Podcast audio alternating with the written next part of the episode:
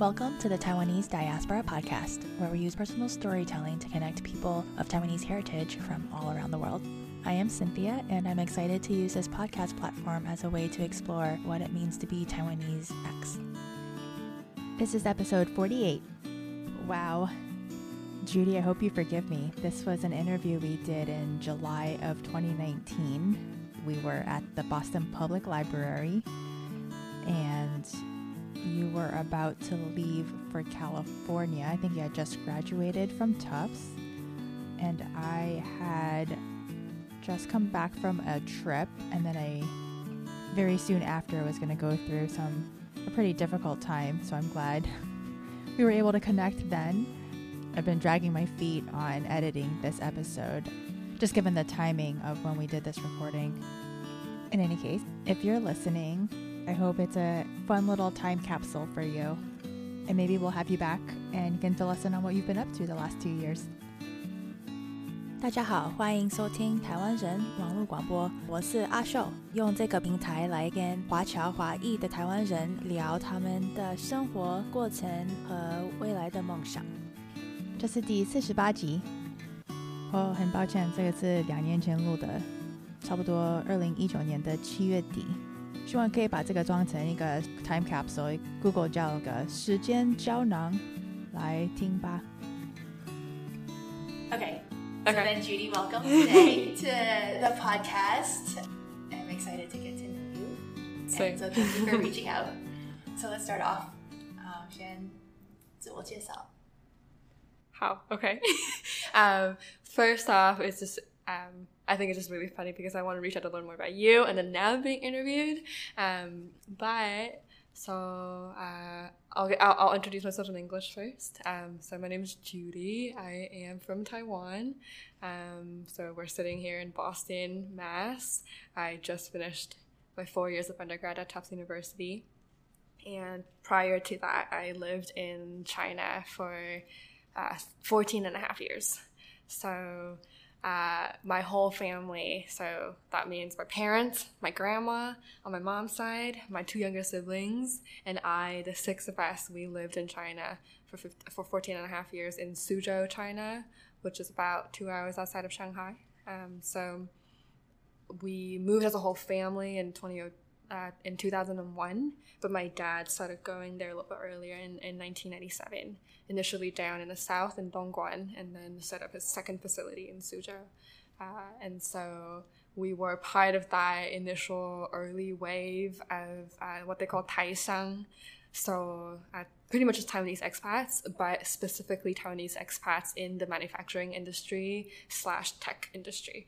Um, and so growing up, a lot of the other Taiwanese people were execs from uh, Acer, for example, or Asus, or BenQ, when BenQ was still a company.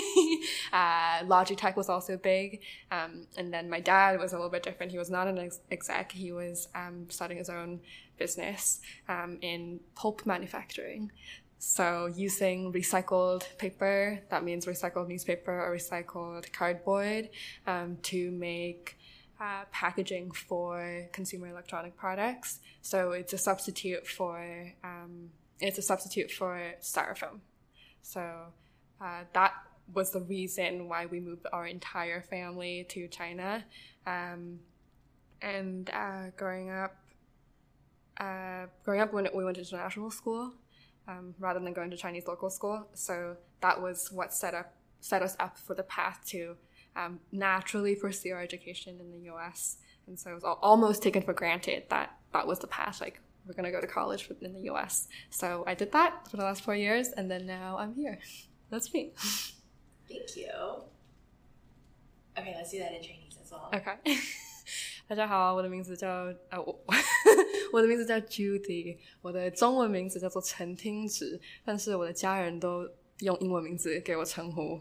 呃，我 现呃，我刚从 Tufts University 塔福兹大学毕业 啊，所以啊，在波士顿这边住了四年。在这之前，我跟我的家人在呃苏州大陆住了差不多快十五年。因为我爸啊是台商，所以他们在呃苏州那边建了一个工厂，做纸啊纸托纸塑。啊的这个行这个行业，所以在那边待了啊快十五年，嗯，然后毕竟是台湾人嘛，所以说在大陆绝对不会去，呃家当然爸妈不想让让我们去本地学校戴红领巾唱中国国歌，所以他们就啊就借了一点钱，然后啊送我们去国际学校。然后国际学校读了十三年，所以在国际学校就学习到了啊，学习了英文，然后学习到美国文化，然后啊，毕业之后就来美国了。那你在国际学校也要学中文吗？在国际学校，呃，我们的国际学校是你从小学一年级到五年级。一定要学中文，你不管是本地人或是外国人，啊，我不管你是会讲中文或者不会讲中文，你一定要学中文。然后到从六年级开始，六年级开始你可以选第三外语，所以第三外语你也可以学中文，啊，高级的中文，啊，或者你可以选 I don't know Spanish 或者是韩文。那我我没有选中文，所以我从六年级开始就没有正式的中文教育。所以说，虽然我是台湾人，虽然我住在中国住了十八年，我的中文其实还是有退步。就是你你在那边学中文是学他们的罗马拼音的方式，然后简体字，还是学 f o f o 跟繁体字？Yeah, um, that's a really good question. Um, I uh, so that's a really good question. You know, our international school was Suzhou Singapore International School. It was Singapore because it was founded in an industrial park in Suzhou that was funded by the Singaporean government. So from grades one to five, our Chinese textbooks were actually Chinese textbooks from Singapore. But Singapore uses 繁体字. They use 繁体字, yeah. But then we would so we would use we'd learn pinyin, taught by Chinese teachers, and then learn content from Singaporean textbooks. And your teachers were Chinese. Yeah, okay. So that was really odd. Um, and then, but the thing, and so that's that. Um, so in school, I, I never knew Bapa like, never knew that. But at home, we had satellite hooked up to Taiwanese channels. So all our cartoons, or our TV, or our news was like Taiwanese, Chinese, and Taiwanese, like Taiwanese TV does, I think does a really good job of subtitling everything. so I learned that, and then all the books we read at home were from Taiwan. So I yeah, so I loved writing fantizi, and I was also kind of anal about a lot of things when I was young, and so I would get in fights with my teacher in the fifth grade um, in Chinese class, um, and she was a nice teacher, but I would write in traditional Chinese in for the class assignments. Like um, and then the thing is, I would mix back and forth because I learned both. So it's not always consistent. And then she got mad and she was like, and then and then and then at one point she was like, well, stop writing that. And I was like, well, that's Chinese. And then she kind of compromised and she said, well, if you learned this word in my class, then you write that in simplified Chinese. If it's if it's words I didn't teach you, write it in traditional, you know, because you've learned that before. But if you're in my class and I taught you this, write it in simplified. And I didn't give you know, and I, and I didn't, you know, I was like, I don't give a shit, you know? I was like, uh, this is Chinese. You don't tell me what, to, you know, you don't get to tell me what to do. Yeah. Um, yeah. So I definitely was a little bit anal about that. Wow, okay. So that must have been a really unique experience. I just recently learned of the term third culture kid. Mm-hmm. But it sounds like you probably had like fourth or fifth culture mm, as well. Mm. Um, I don't know. What was your childhood like then? Mm. Um, where were most of your friends in? Or, like who who did who were your classmates? Mm. And what did yeah. you do after school? Yeah. Uh, so I was. Um, so yes, I definitely identify as a, as a third culture kid, even though I think that terminology is I think people are thinking more about what that means and kind of the uh, implications there, right? Because a lot of people they grow up to be third culture adults, um, but also how do you quantify third or fourth or fifth culture? Um, and also that third culture kid seems to somehow be exclusively used for um, expat populations or um, international school populations or populations that are a little bit more privileged. um, and have more agency than say being forced to immigrate or whatever. Um, and so a lot to unpack there, but I do still, you know, but I think as an easy way, like I do identify as a third culture kid. Um, and growing up, it's interesting that um, when we first got there, um, there were a lot of Taiwanese people, and then the Taiwanese company started dying off, so we had we started having less Taiwanese students. Um, but all my all my friends up until fifth grade, they were Taiwanese. Wow. Yeah. So the top three population at my school, um, in, in, the early days, there were a lot of Taiwanese people and a lot of Japanese people. Um, and then about high, by the time we got to high school, the top three population was number one was Korean, and then number two was Taiwanese, and then number three was American. Um, Fascinating. Yeah, but growing up, I was uh, definitely yeah like our compound was only our, our, apartment that we lived in was only for expats.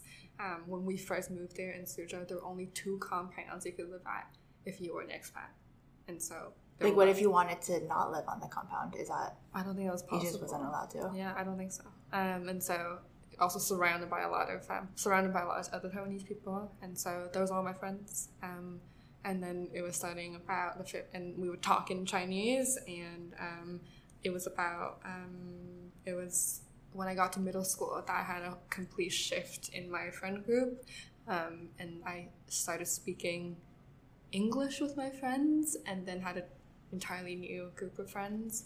Um, and I think that was also when I started feeling more detached from the Taiwanese community at my international school, which is small. You know, it was about less than 100 people per class. Per class. Yeah. Um, and uh, what we did after school was, um, I think I had in many ways a very sheltered, you know, I, in some ways I think I had a very sheltered um, childhood. And part of that was um, uh, you know, we lived on the other side of the town, and so it was about 30 minute drive to school, but then during morning rush hour, it'd be an hour by bus. And so it was very much like you get shuttled, shuttled to your school, and then after school, you get shuttled back. And then if you're staying after school for extracurriculars, then also there's another shuttle back to the opposite side of town. Um, and so, yeah, so there's a lot of like family time, being at home. Um, but having two younger siblings definitely made it really fun.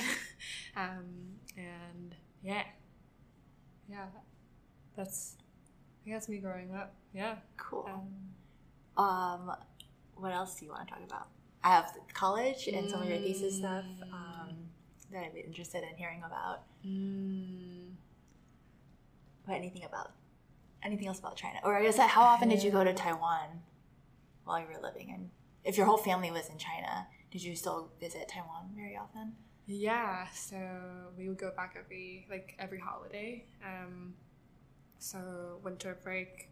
So we had two winter breaks actually. We had Christmas break for all the Western students and faculty, and then we had Chinese New Year break because we live in China. So both of those we'd go back to Taiwan, and then for the summer we'd always go back to Taiwan.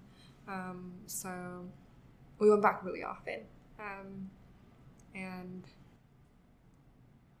yeah, I went back really often, and then my family left China about three years ago.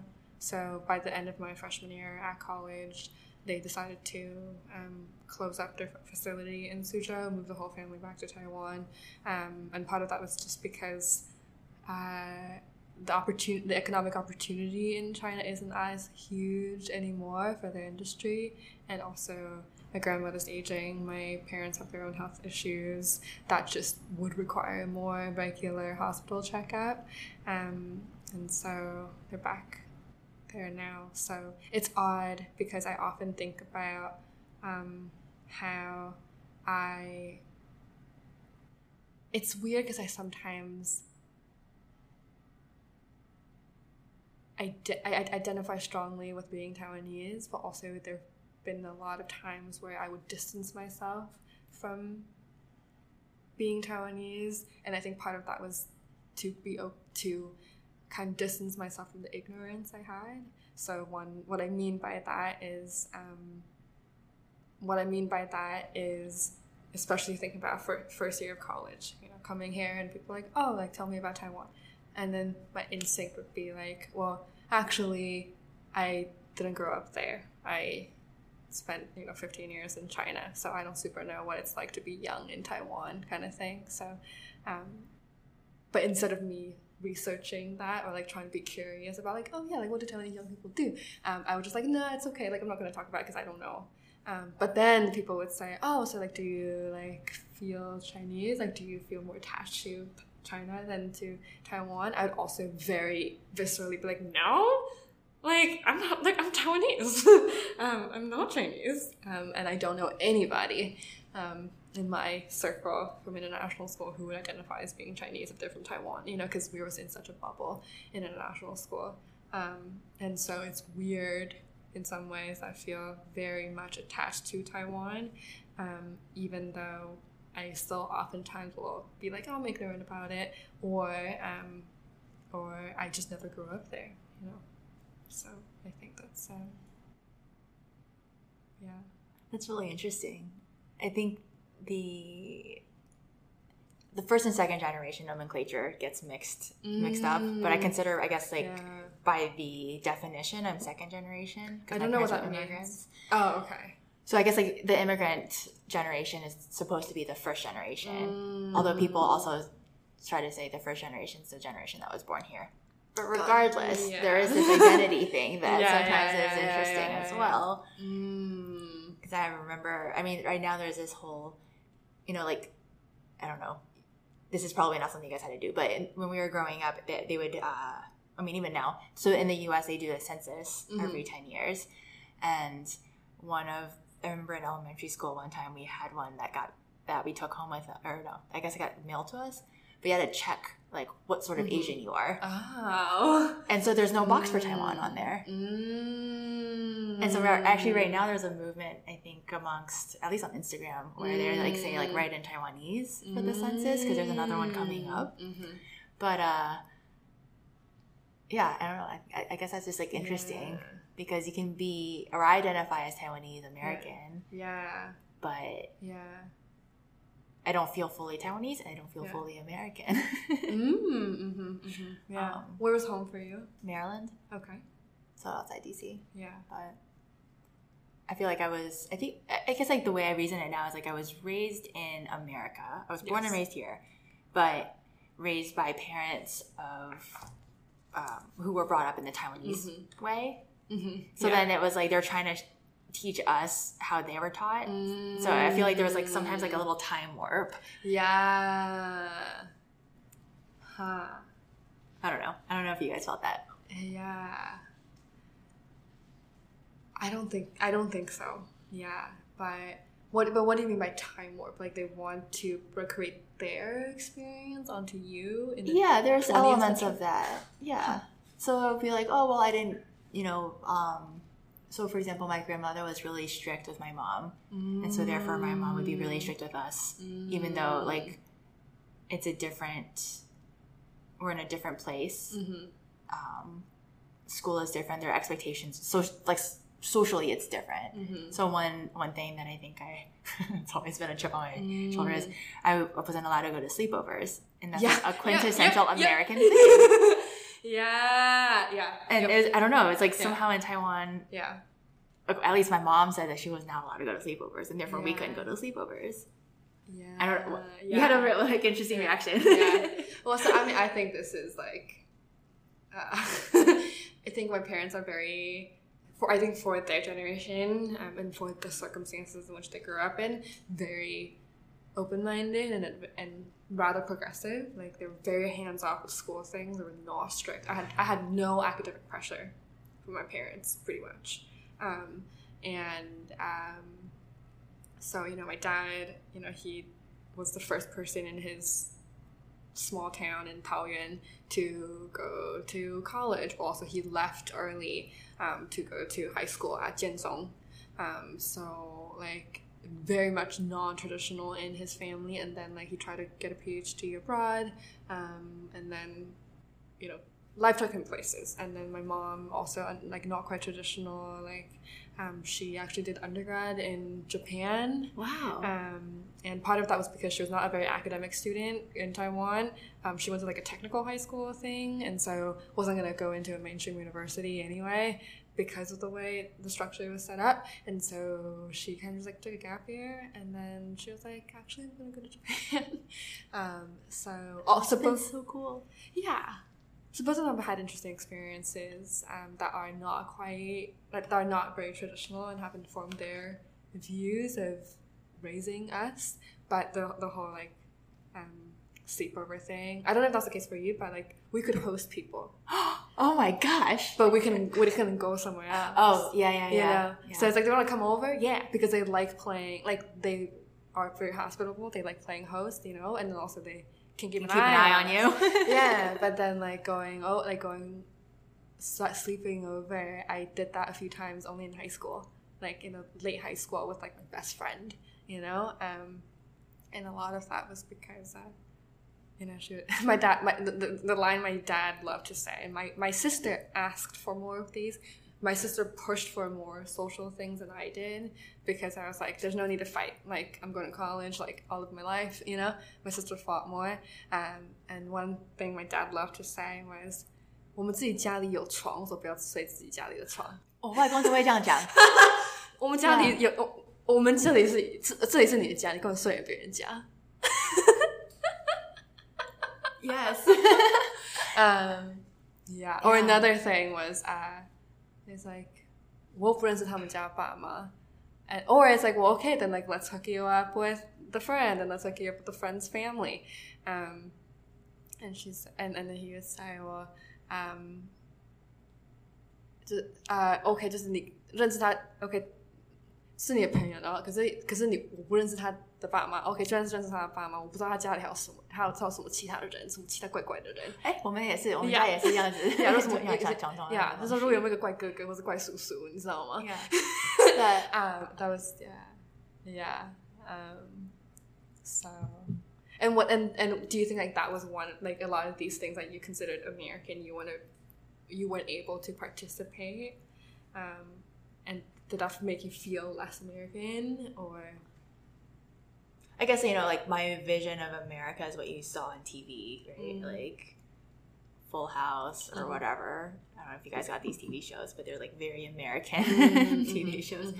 Um, I don't know. I think there were just like certain things that I wanted to do that I felt like I had to do extra. I had to um, present extra justification for, Mm-hmm. uh, versus if I look at my friends from school, Mm. it was an automatic. Of course, you go play Yeah. after you get home. You don't have to do your homework first. You go play while there's Yeah. sun outside. Yeah, yeah. Or, you know, um, you want to play a sport in high school. Mm-hmm. Cool. Like, you can just sign up and go. Like, I basically had to beg my mom to Ah. let me like join like sports teams. Oh wow. Um, and so it was just interesting. I think like the Mm. priorities were mm-hmm. probably different. Mhm. And I think that's like Mm. what I realized was Mhm. the Chinese versus American, Mm. Taiwanese versus American sort of Mm-hmm. thought. I mean, it probably rooted in the fact that the Taiwanese school system is very Yeah. much academically Yeah. score based and not Yeah. holistic. Yeah. Um, yeah. I figure like if you guys were at international school, it would probably be a different Yeah. model. Yeah, and I think another thing is because in within an international school, it's so it, we're a bubble of our own, and so they trusted the school, and so everything within the parameters of the school, that's fine, because then you know you get shuttled back home. It's not like you're gonna go play out. It, it, it's it's not just hanging out with friends. You know, it's it's a programmed thing. It's at school. Someone's And therefore take- it's okay. and then, and then someone's gonna shuttle you back, you Yeah. know. And so, um, yeah. Um, I think one thing that I am curious about is um, so you're saying like you feel like not completely Taiwanese, but also not completely American. Um, and I think about how I feel Taiwanese and I feel American.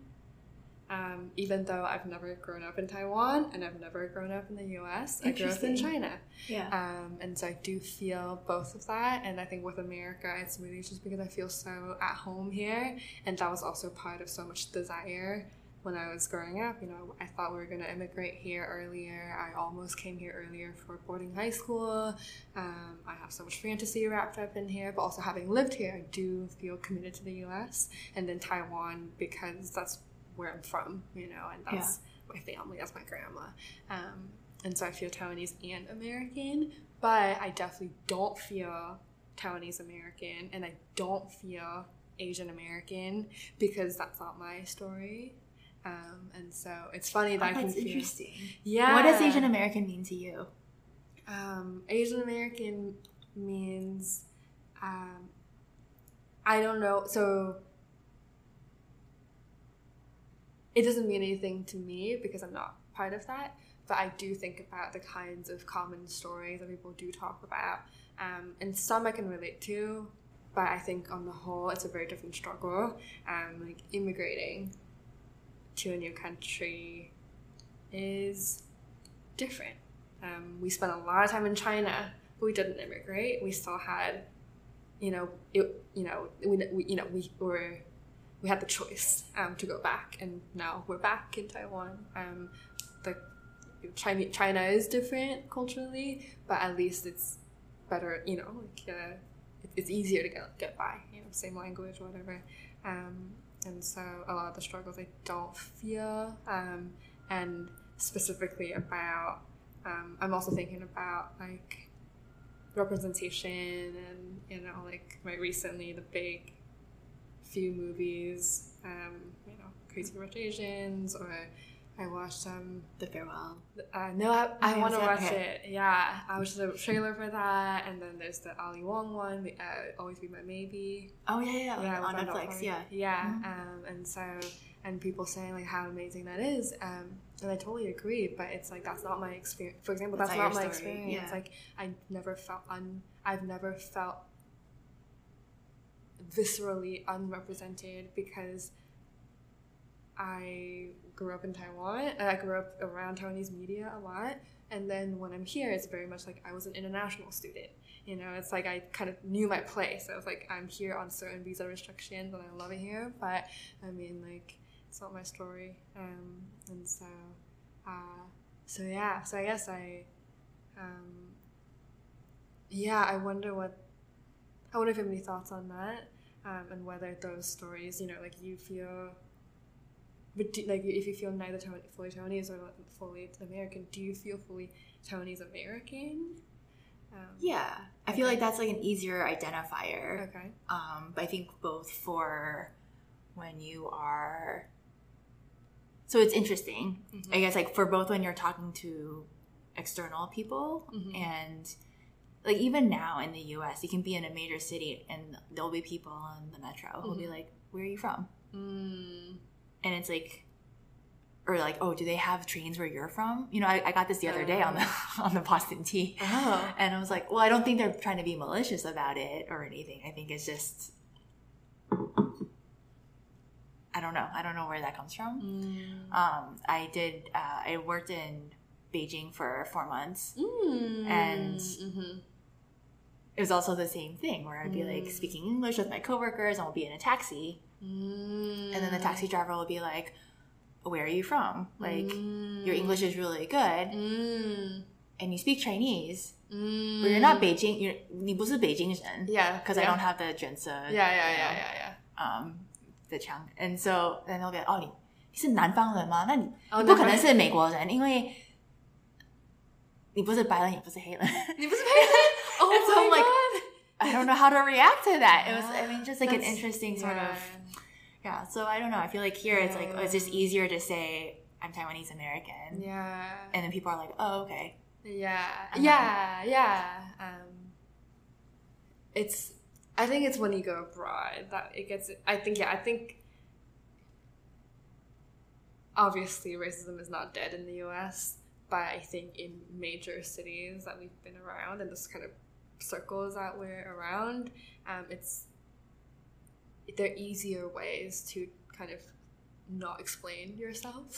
yeah, yeah. um, but um, but abroad it's a little bit more uh, it's a little bit different Yeah. um, how did you respond to him Oh, I think I mean I'll I'll just be like, oh, 我是在美国出生，我父母是台湾人。 and then they'll and then that'll lead into a whole nother discussion and I'll just pretend I didn't know what they're talking about because then it'll be like oh well you know it'll get into oh 台湾是大大陆的什么什么 Oh, And yeah, I'm yeah, like, yeah, oh, yeah, yeah. 那你是不是你的 呃有什么嗯家人是从 you know 中国哪里过去的什么的，you know and it becomes that kind of conversation Yeah, and you're yeah, like yeah, yeah, um, yeah, yeah, yeah, yeah, yeah, yeah. 我听不懂 yeah, yeah, yeah, yeah, yeah. You can avoid it. Um, it's funny because like, um, I like because we're in a national school. That really wasn't a problem. It really didn't. br- It wasn't brought up, and like sometimes there were conflicts with our Chinese teachers. But again, like for the most part, you could just avo- avoid conflict because you know, like we were still China was still our host country. There's no no no need to instigate like any conflict.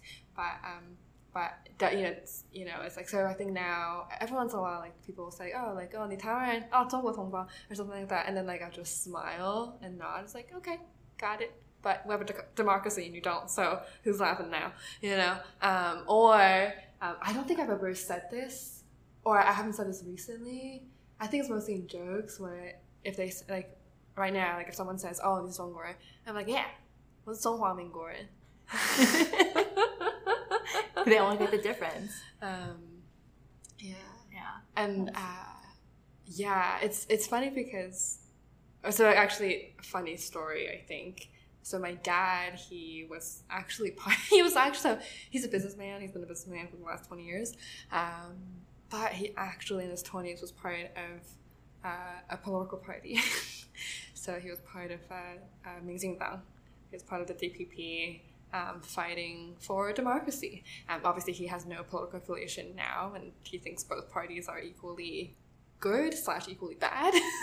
um, but that's his political affiliation when he was younger, and and so oftentimes he'll ask me, he's like, "Hey Judy，你在像你在 TAF 会不会有中国学生不爽，然后说哦，你们不能有台湾学生会，或是台湾学生代表，或者怎样怎样？Um, because I think some there have been cases of some other American colleges or universities have that, and you know, having that, you know, the Chinese students protesting, like, hey, like, why is Re- re- recently? Uh, I don't know about recently, but he sent me something like from I think I think there's something from the University of Maryland or something like that, where it's like it's either like a discussion about like Taiwan and China, or maybe there's like a Taiwanese student uh, association putting on an event or something, and then the student being, um, you know, some Chinese students being like that shouldn't be allowed, and then I don't know. Um, I don't know. I don't know. I don't super know the details. Um, but you know, he has read some of that, so he, he, he often asks me like, "Oh, do you ever get that um, in the U.S. whether from Chinese people or from like the university or Americans? Like, you know, you're Taiwan- like you're not Taiwanese." And I'm like, "No, no, no, that's fine. Like, I've never had that." And then he was like, "Okay, so 如果有人跟你辩说台湾跟大陆是同样的，你可以这样子回答。” And then he like put on his like, and then he said this in, in, in, in English in his like Taiwanese accent. And then he was like, one way to explain it is, um, uh, the Republic of China is Taiwan. It's not the uh, Taiwan is the Republic of China, not the People's Republic of China. In People's Republic of China, they eat dog. In Republic of China, it's illegal. Couldn't tell- I didn't know what 香肉 was Oh and somebody had to explain it to me and I was like horrified Yeah, yeah. And I think that's a funny illustration too because, like, I, I didn't do his accent that well, but it was it, like it, it was so funny when he said it, and it is technically true. It is illegal to kill dogs for food in Taiwan. Um, but then, and then, right, like, and this is in. And then this is in response of if someone ever accuses us of not being a real country, then it's like fuck you. But then, and again, this is me kind of speculating, but I imagine that in the dialogues here, um, among Asian American dialogues, that's super not PC. Because then it goes down to that whole entire stereotyping of Chinese people eating dogs, which is very not kosher Yeah. here, because that's not true for most people. You know, it is not true. f- it is not true for the majority of Chinese people to eat dog. Like that's, and then and then obviously with Chinese Americans and that perpetuates a stereotype that puts them in another um, disadvantaged position. And so it's the kind of thing where it's like, that is so funny that's so true. And because I am Taiwanese who grew up outside of the US, like that's funny and like I'm happy to, to shout that joke.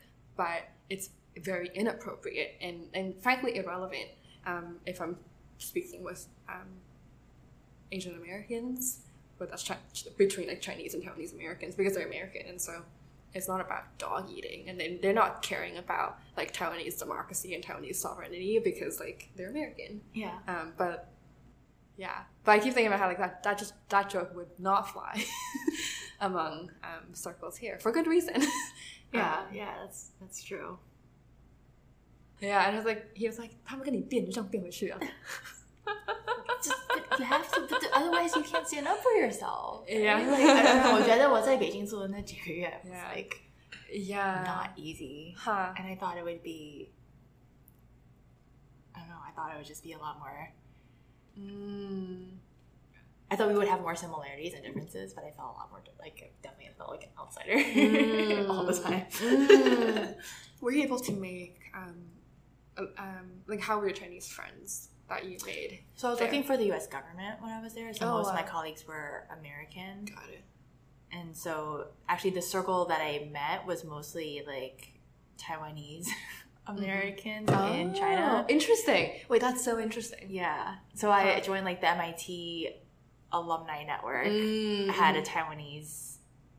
Well, like that. So I went to the MIT alumni network, but there are a couple people there who are either schooled abroad Mhm. or also like Mhm. Taiwanese American who were there, Mhm. or like um, Shangang. Mhm. But it, it, it wasn't necessarily, you know, Bendilan. Yeah. Okay. Got it. Got it. So, got it. Got it. Yeah. It was just like yeah. Yeah. Um, w- were you expecting that you would find more cultural similarity? Yeah, I don't know. I, I guess I didn't. So 我的外公是外省人 Oh. but 我嗯爸爸家 is. 台湾人 Got it. Okay. and so and 我妈妈我的外婆是客家人 Oh, my dad's a Kuja. Oh, really? Yeah, yeah. Cool. 桃园客家人。哦，我妈妈是我阿姨现在之前住桃园，但是我妈妈是在屏东长大。Oh, it's funny. 我我爸他说他年轻时候的绰号叫做阿平啊阿平啊，因为他之前住屏东，啊，所以酷！他是屏东哪里？我不知道我之前有有一段时间住屏，他是呃桃园中立，可是好像有一段时间他有在屏东住过，所以说他回去中立的时候，小朋友都叫他阿平啊哥哥。哦，酷！Yeah. 哦，问一下，So this is part of my reason I want to do this is because I don't know any very much about my family history. 嗯我觉得 Yeah. fascinating Yeah. to know more. Yeah. But like this whole Yeah. 所以外公是外省人。yeah，OK。而我就有印象说，很久很久以前，可能 like the nineties or the eighties，、大陆还没开放的时候，好像就是外公离开中国的时候就没有回去，然后之后有机会回去的时候，他好像 maybe mid two thousands 回去过一次。哦，他这是跟国民党留在台湾的吗？对啊，OK，我 I think so，OK 他是当兵 To Nana. Okay, yeah, yeah. But yeah. I don't know like why he joined. Because some of the books I'm reading are like, oh, there wasn't enough food, so you just kind of joined the army, or like uh, you joined whatever army was passing it. through. Yeah, yeah, I don't know. I don't know the details. Um, mm. So anyway, when I was in China, I was like, I, I guess I was expecting more that Beijing's the capital of China, mm-hmm. like I don't know what I was expecting to learn. I mean, when I was like, expecting to, I wanted to go do energy work, which is why I was with the government because that was my Mm. job, and I was going Mhm. to do like, bi- I wanted to do like bilateral energy policy, whatever. Mm. But getting there, I was like, I guess I was expecting there to be more Taiwan, like 像台湾的夜市 Oh. you don't get that in 大陆 and you 早上 like I 我 got 不敢 sick 吃啊。我我但是我敢吃你敢 and 吃 then I got 哦 sick 但是我就没有学会 so I was like oh it's so bad so bad the food oh. oh and then my sister was sending me these articles 她说小心他们的 um 饺子里面有可能有时候会塞 like 报纸 and I was like what Oh, wow. so I don't know I just didn't feel Yeah. safe like, eating anything I felt like I was always Mm. angry all the time because like Huh. people were just kind of rude. And so like 要做捷运的时候 everyone's like squeezing or 坐 like bus 的时候他们不让比较老的人坐 you know it's just like all this like stuff that I just felt was like you were raised with at least from 我觉得是我以为是中国人 but I think it's just maybe 台湾嗯的这种、嗯哼 um 嗯 I don't know 台湾科技或者什么的 Yeah. it just was not there Mm. so I don't know yeah, yeah. Um, I think that is a very big difference, the hospitality. But um, I'm thinking about how I haven't been back in China for three years, and I don't know what will bring me back. Um, and part of that is because all my friends were, or like we're all in international school, so everyone's all over the place, and the teachers also. I think the the I think the average retention is either three. I think three to five years is average retention. So like most of the teachers I care about are not there anymore. So I'm, I'm just always I'm, I'm curious what will bring me back, um, and whether and, and whether and, and how I'll, I'll think about how people treat. Yeah, I, I'm- just curious how the social interactions will be because our, my interactions were very much mediated by international school, you know, um, and also like I don't know, like we'd go out, you know, like start like it was mostly you know like through international school and like service people, you know. Yeah. So, um, yeah, can we switch gears a little Yeah. and talk about college yes. um, what would you like to know? what was your college experience like as an international student if any you kind of touched about it a little bit Yeah. and you're telling me about your thesis I think that would be something fascinating to hear more about Um, Okay. Um, we'll start from the end, I guess, with the thesis. I feel. I don't know how I feel about it. Um, I feel very proud and also feel very disappointed. wait talk about your topic So my topic was. Um, so this is my the- senior thesis for the, the Department of Anthropology, and the like, the ending title was um, "Being Humans at Work Through the Discourse of Culture Among uh, Culture and Tech Workers in the San Francisco Bay Area." Um, so it was me being fascinated by.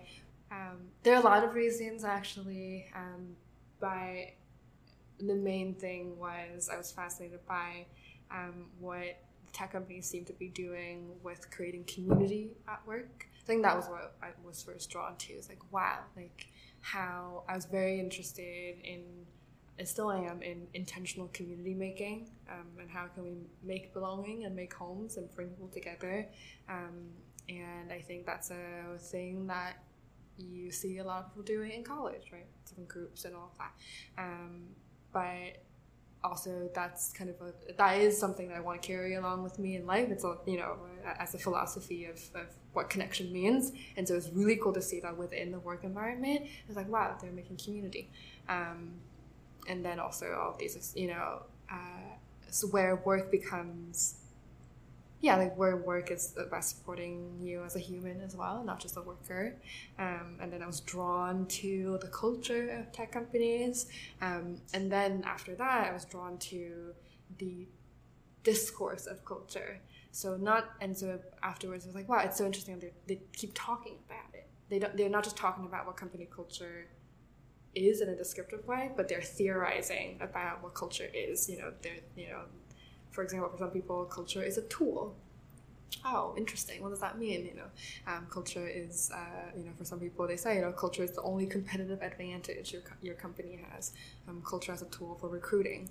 Um, but then also people talking about culture is about diversity and inclusion. And if culture is just all about the bottom line, that's, you're not doing culture, right? And they all have this kind of the meta discursive level of that, that was what was fascinating. Um, and then I also knew I loved and loved the Bay Area. I still do, you know, and I want to be there. And so it became a thing of like, wait, okay, I love the Bay Area so much and I want to go into tech, but do I love it too much? Um, so let's do research about that. Um, and so I did that last summer. Um, and How did you do your research?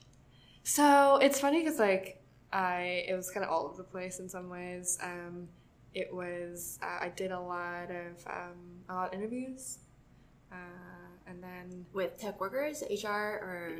So yeah, so it was uh, interviews with tech workers, interviews with um, uh, people who were in HR tech, people who ran culture consultancies, um, so kind of and or, or just like uh, and among people who worked at tech companies there were people who were technical workers like software engineers all the way to um, non-technical people um, and also a scale of um, at big companies and people who were uh, technical founders. So a lot of interviews and then i was working part-time uh, i was interning part-time with this woman who runs a company called human side of tech and so it, she teaches HR workers and people ops workers design thinking skills to apply to their culture work at work to improve their company culture. Um, so that gave me a lot of like um, that gave me a lot of framing and that also gave me some ethnographic detail of the work that she was doing um, and also there was there were a lot of events that were happening. There's one big culture summit conference all about culture that I went to that was very helpful, and then like a bunch of HR events.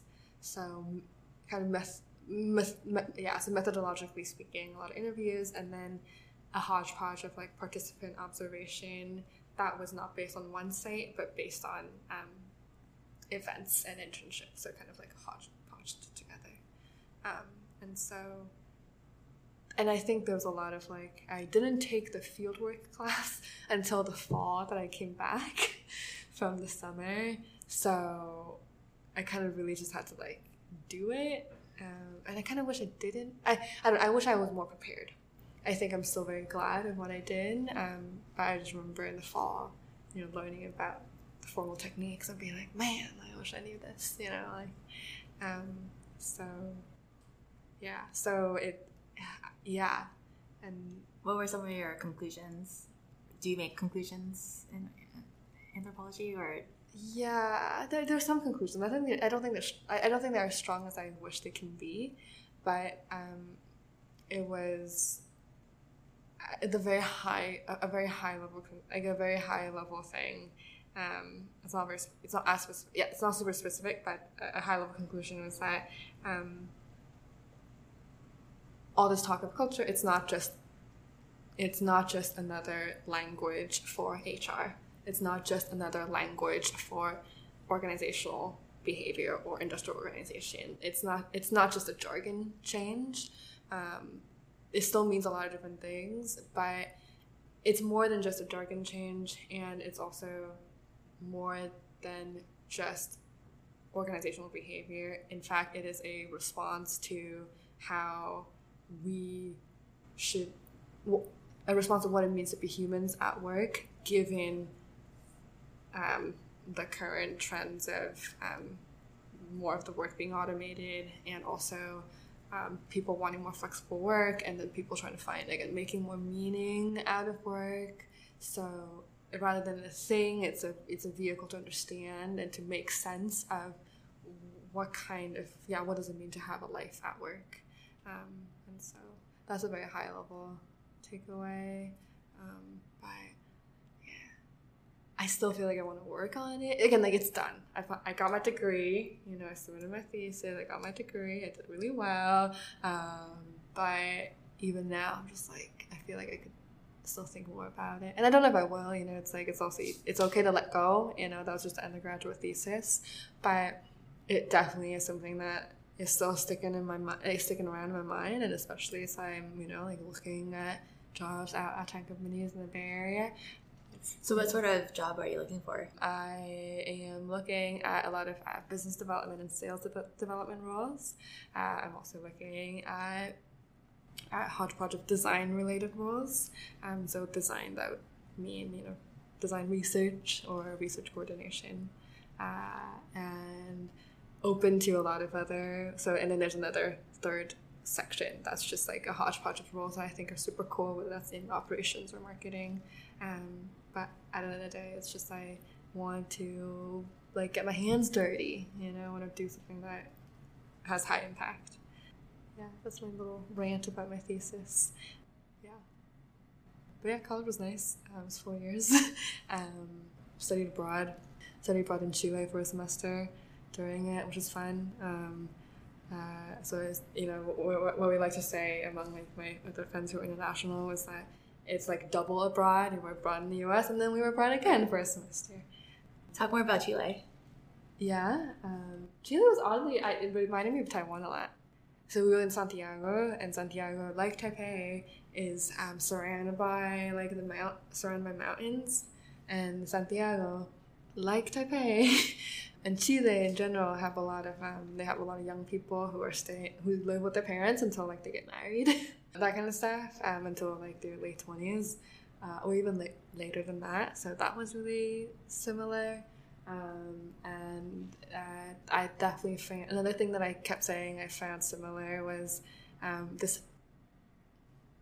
I wouldn't say anxiety is the right word, but this being a but that kind of grappling with the fact that both are countries that are developed and very developed, especially when you consider them in the context of their surrounding countries. Um, but you'll go to places in the country where people are like way more developed. so in Taiwan, like sometimes people are laugh. You know, sometimes like, wait, Taiwan is developed. You know, especially if you leave the, the uh, leave the capital. Um, and same, same with Chile. And so for some reason, I think at that economic, macro, and impersonal level, I definitely found a comfort in that. Um, so yeah, it was really nice to be out there. I remember I was really burnt out sophomore spring, and so junior fall went to Chile. And so what that meant was was that I was away from the U.S. for ten months, from May all the way to late January the next year. It felt good to be out of the U.S. And then now, this right now, this is the longest time I've been in the U.S. I've been in the U.S. since the beginning of the semester, which is late January, all the way till now. And usually, I'm not here in the U.S. for summer but I've, I've been here from late January to now, late July. And this week I've been feeling like I'm like I'm itching to go somewhere. You know, I'm itching like to go back to Taiwan earlier, but I'm not doing that because I'm waiting for my OPT. So I get that before I leave the country. Um, and I was, I, and I was just like, wow, like I am so like narrow minded now I'm not getting enough stimulation from non American things. And usually I get to do that every five months, every four months. And then now it's like, oh my God, it's like six months. And it's like, I don't need to be any more American than I am. Like, let me like think about new things. And like, I live in Medford, um, which is by Tufts. Um, but I spent a lot of time in Cambridge and Somerville, and I love Cambridge and Somerville. Uh, and it's nice to you know hop on the bike and just, just the red line, which is a superior line. Um, but it's so comfortable. and uh, so comfortable. Um, and it's so comfortable here. And, and I'm just like, wow, I need, to, I need to think in a different way. Like, yeah, I'm, I'm kind of itching to get out. Yeah, yeah. Do you think you're going to work in the US for a while? Or do you think you'll ever go back to Taiwan to work? Mm. Or anywhere else? Europe or? Uh, yeah. Um, and then I guess for everybody who isn't familiar with like the complicated visa process, oh. what is OPT? um, OPT is um, op- op- optional practical training. It's um, one year work allowance that's attached to your student visa. Um, and so I did a BA in anthropology, so I get one year OPT. Um, but for folks who did a BS, um, which is more STEM degree, um, you get three years um, which is funny because there are some BS degrees that aren't there are some BS degrees that are not actually STEM. You know, you can do entrepreneurship at a business school. Yeah, like Babson or, you know, get a BBA. Uh, B, B, BBA is a BA, but um, yeah, I know some programs that do entrepreneurship as a BS, which is interesting. Um, so that's a process I'm in. Do you think you want to do graduate school? Yeah, down the line I do. Um, so in terms of, I do want to take advantage of OPT. So I want to be in the U.S. this year. I do want to, you know, I do want to work in the U.S. I do want to live in the Bay Area long term. Well, I, well, I, I want to live in the Bay Area for a year. I've been there seven times in the last ten years, um, anywhere ranging from one week to seven weeks. But it's different living there from you know you got to deal with the traffic and yeah. the expensive rent yeah exactly like i i, I can't keep... but also the national parks yeah no it's amazing yeah. but it's like I, I love it so much and so if i love it so much then i should really live there for a year to know if i actually love it so much and yeah. if i end up hating it that's fine but i gotta you know do that yeah otherwise i keep ra- i keep raving about it you know and so i do want to be there i think depending on my family's health I definitely am not ruling on the possibility of going back to Taiwan for a few years. Yeah, I might have to do that or might want to do that. But I also do want to live outside of the countries I'm most familiar with. Um, you know, it'd be lovely. The discomfort. Yeah, exactly. It's like I think it's I've been too comfortable. I've just yeah, like I think in many ways like like right now this summer I'm feeling a little bit too comfortable. Like there's that all all that job search uncertainty, but it's still pretty comfortable, you know. Um and uh yeah. It's been too I, I think I think it's yeah, it's been too comfortable. Even just the last four years, I think, on the grand scheme of things. Like I want to be challenged more um, in terms of job, but also like lifestyle. And so a job can be challenging, but if I'm living here, I mean, it's culturally very comfortable and socially very comfortable. Um, I would love to live and work in Israel for a bit. It's, it's been on my list for a very long time. Why Israel? I don't know, I have an odd fascination with Israel and, and Jewish culture. um, and Jew, but most of the Jewish culture that I've known have been through um, like Americans rather than Israelis. But I I think it's probably because I had a pen pal from Israel when I was in middle school, so that kind of set the seed. I would love to do that, and I think, and that one thing I keep saying is I think for a non-American, and I'm sufficiently American, and I kind of love the U.S. I shouldn't be any more American than I am. so I think I should get out when I'm young. Um, but I do want to take advantage of OPT, but um, I think in my 20s it'd be nice to live somewhere else. Again, I'm, I'm already American enough. I should leave when that's still not set in complete patriotic stone. You know? um, Thank you yeah. for the interview. No, thanks. Anything else you want to say? I don't know. It's, it's funny because like I feel like it's like part conversation, but also like part interview, and I'm just like I'm rambling so much. um, but It's okay. We're gonna cut it down to like. Yeah. Yes, that's more work for you. Um, yeah, nothing to say. I think I've shared enough. I'm, I, I want to know about you actually. Okay. Didn't that off the mic. yeah. But uh, yeah, thank you so much. Good luck to you. Wherever you end up next, we should have another conversation. Yeah. And we can talk about how, if it's met your expectation or what else you've learned. Oh, one thing I do want to say. I don't know if you feel this actually.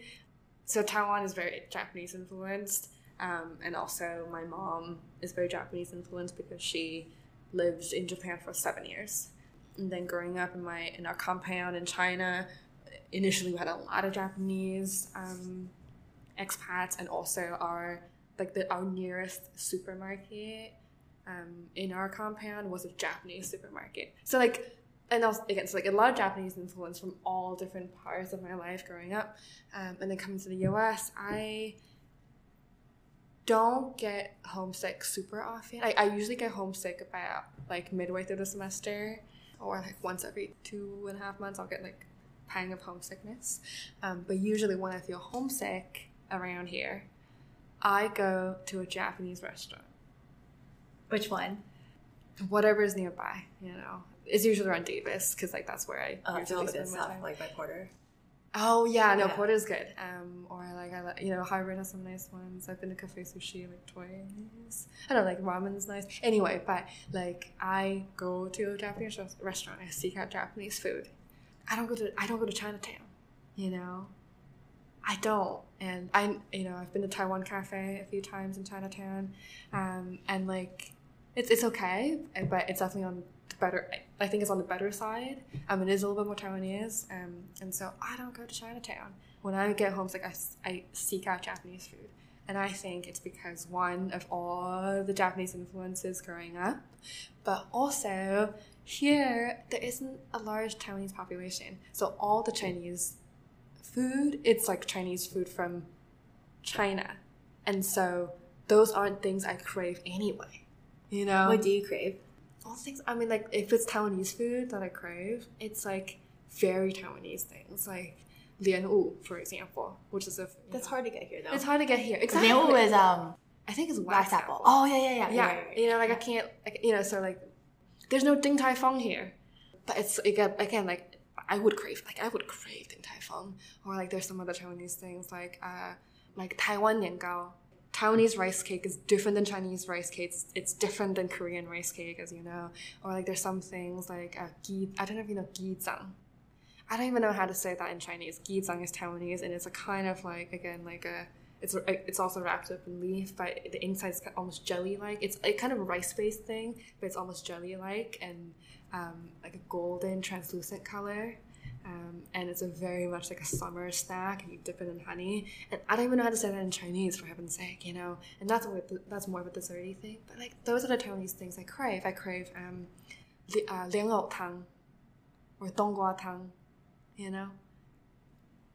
The hama tang, and then the Chinese restaurants here don't have it. And so when I do eat Chinese food, obviously there are some things that are common throughout, like 干煸四季豆. You know, I love and it's easy to find that here. And then a lot of other things. Um, actually, Zoe's, uh, there's Zoe's by Porter. That's a pretty good Chinese restaurant, and there are a lot of things that's familiar. But it's like, and, and my rationale is when I go to a Chinese restaurant, those are also things that I don't super identify with, you know? And so, whereas Japanese food is almost more comfy for me, you know? Um, do you cook? I do cook. What do you cook? Um, I cook all over whatever I can stir fry things. Uh, I don't know. I made tacos for four meals straight last week. Um, I made some caprese pasta yesterday. Very uh, international. Yeah, I, here. Yeah, I made like a ginger Chinese, uh, what's it called? Ginger Chinese eggplant the other day. And then today I just had some hoguliao. Put that with like Chinese ramen and then had like Chinese chili paste for lunch. So it's kind of all over the place. Delicious.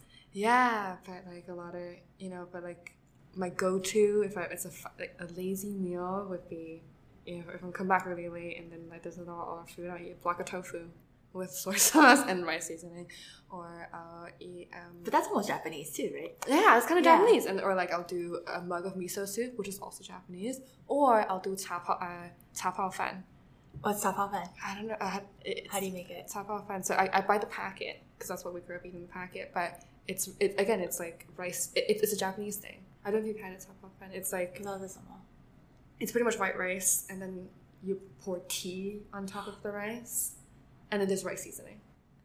Do the Koreans also do that?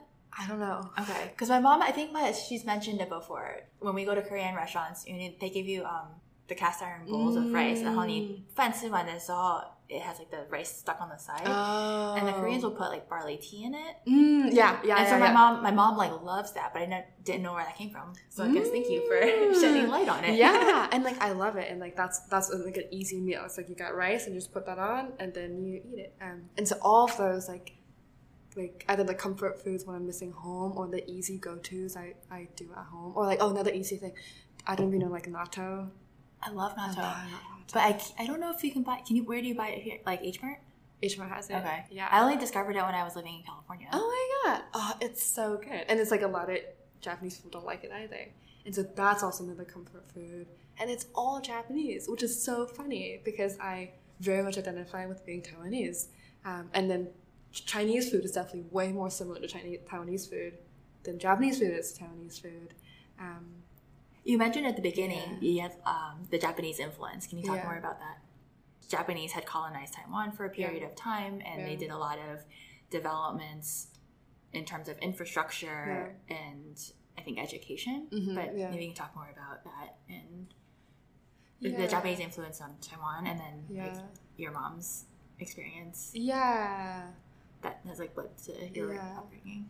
I think the I think like the big picture stuff, like Taiwanese like the colonization, like that's pretty much it. They were in Taiwan for fifty years, and then yeah, and there are people who went to Japanese school. Uh, um, either they learned Japanese in Taiwan, or you have the elite Taiwanese that were able to go study abroad in Japan. So like Lee Teng-hui, the first democratically elected president of Taiwan, he studied abroad in Japan I think he was in the military and then he was favored and that's why he got sent over for school. Um, with my family, they weren't rich. Um, yeah, like they weren't rich at all. My grandma just had like a zaho it's like a grocery store.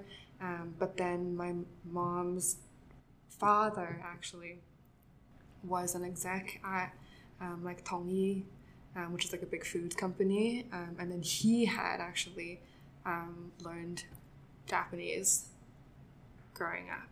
Yeah, it's very um, common in that. Yeah, um, and so he was part of you know. So my, my my grandma just grew up in the countryside, you know, but then my but for her but my mom's dad had very different upbringing. So I think there was also perhaps for her that's another reason why she was drawn to um, to Japan and yeah. So there's that there's that and then now obviously it's like you can easily buy Japanese things in Taiwan and then you know made in Japan is a premium as well. All the medicine we eat in Taiwan is is Japanese.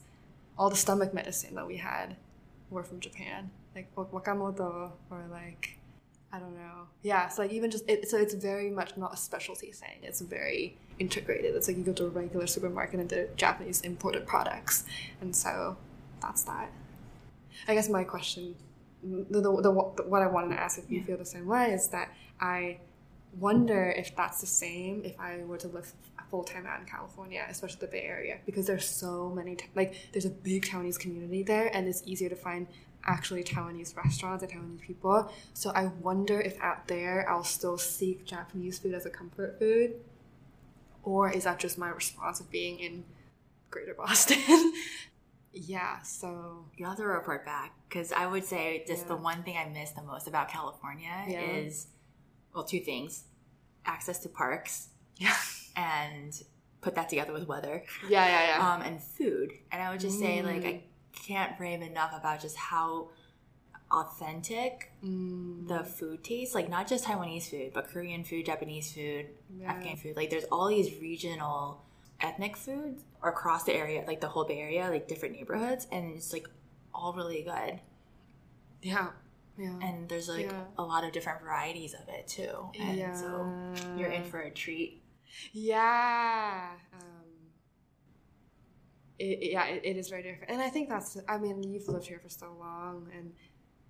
But I always still go, I, I miss Taiwanese food here. I don't know, I don't cook very well. So oh. I'm going to take tips from you. um, but I'll go home and I'll get like a suitcase full of food with my mom yeah, makes yeah, or, you know, yeah, it's just.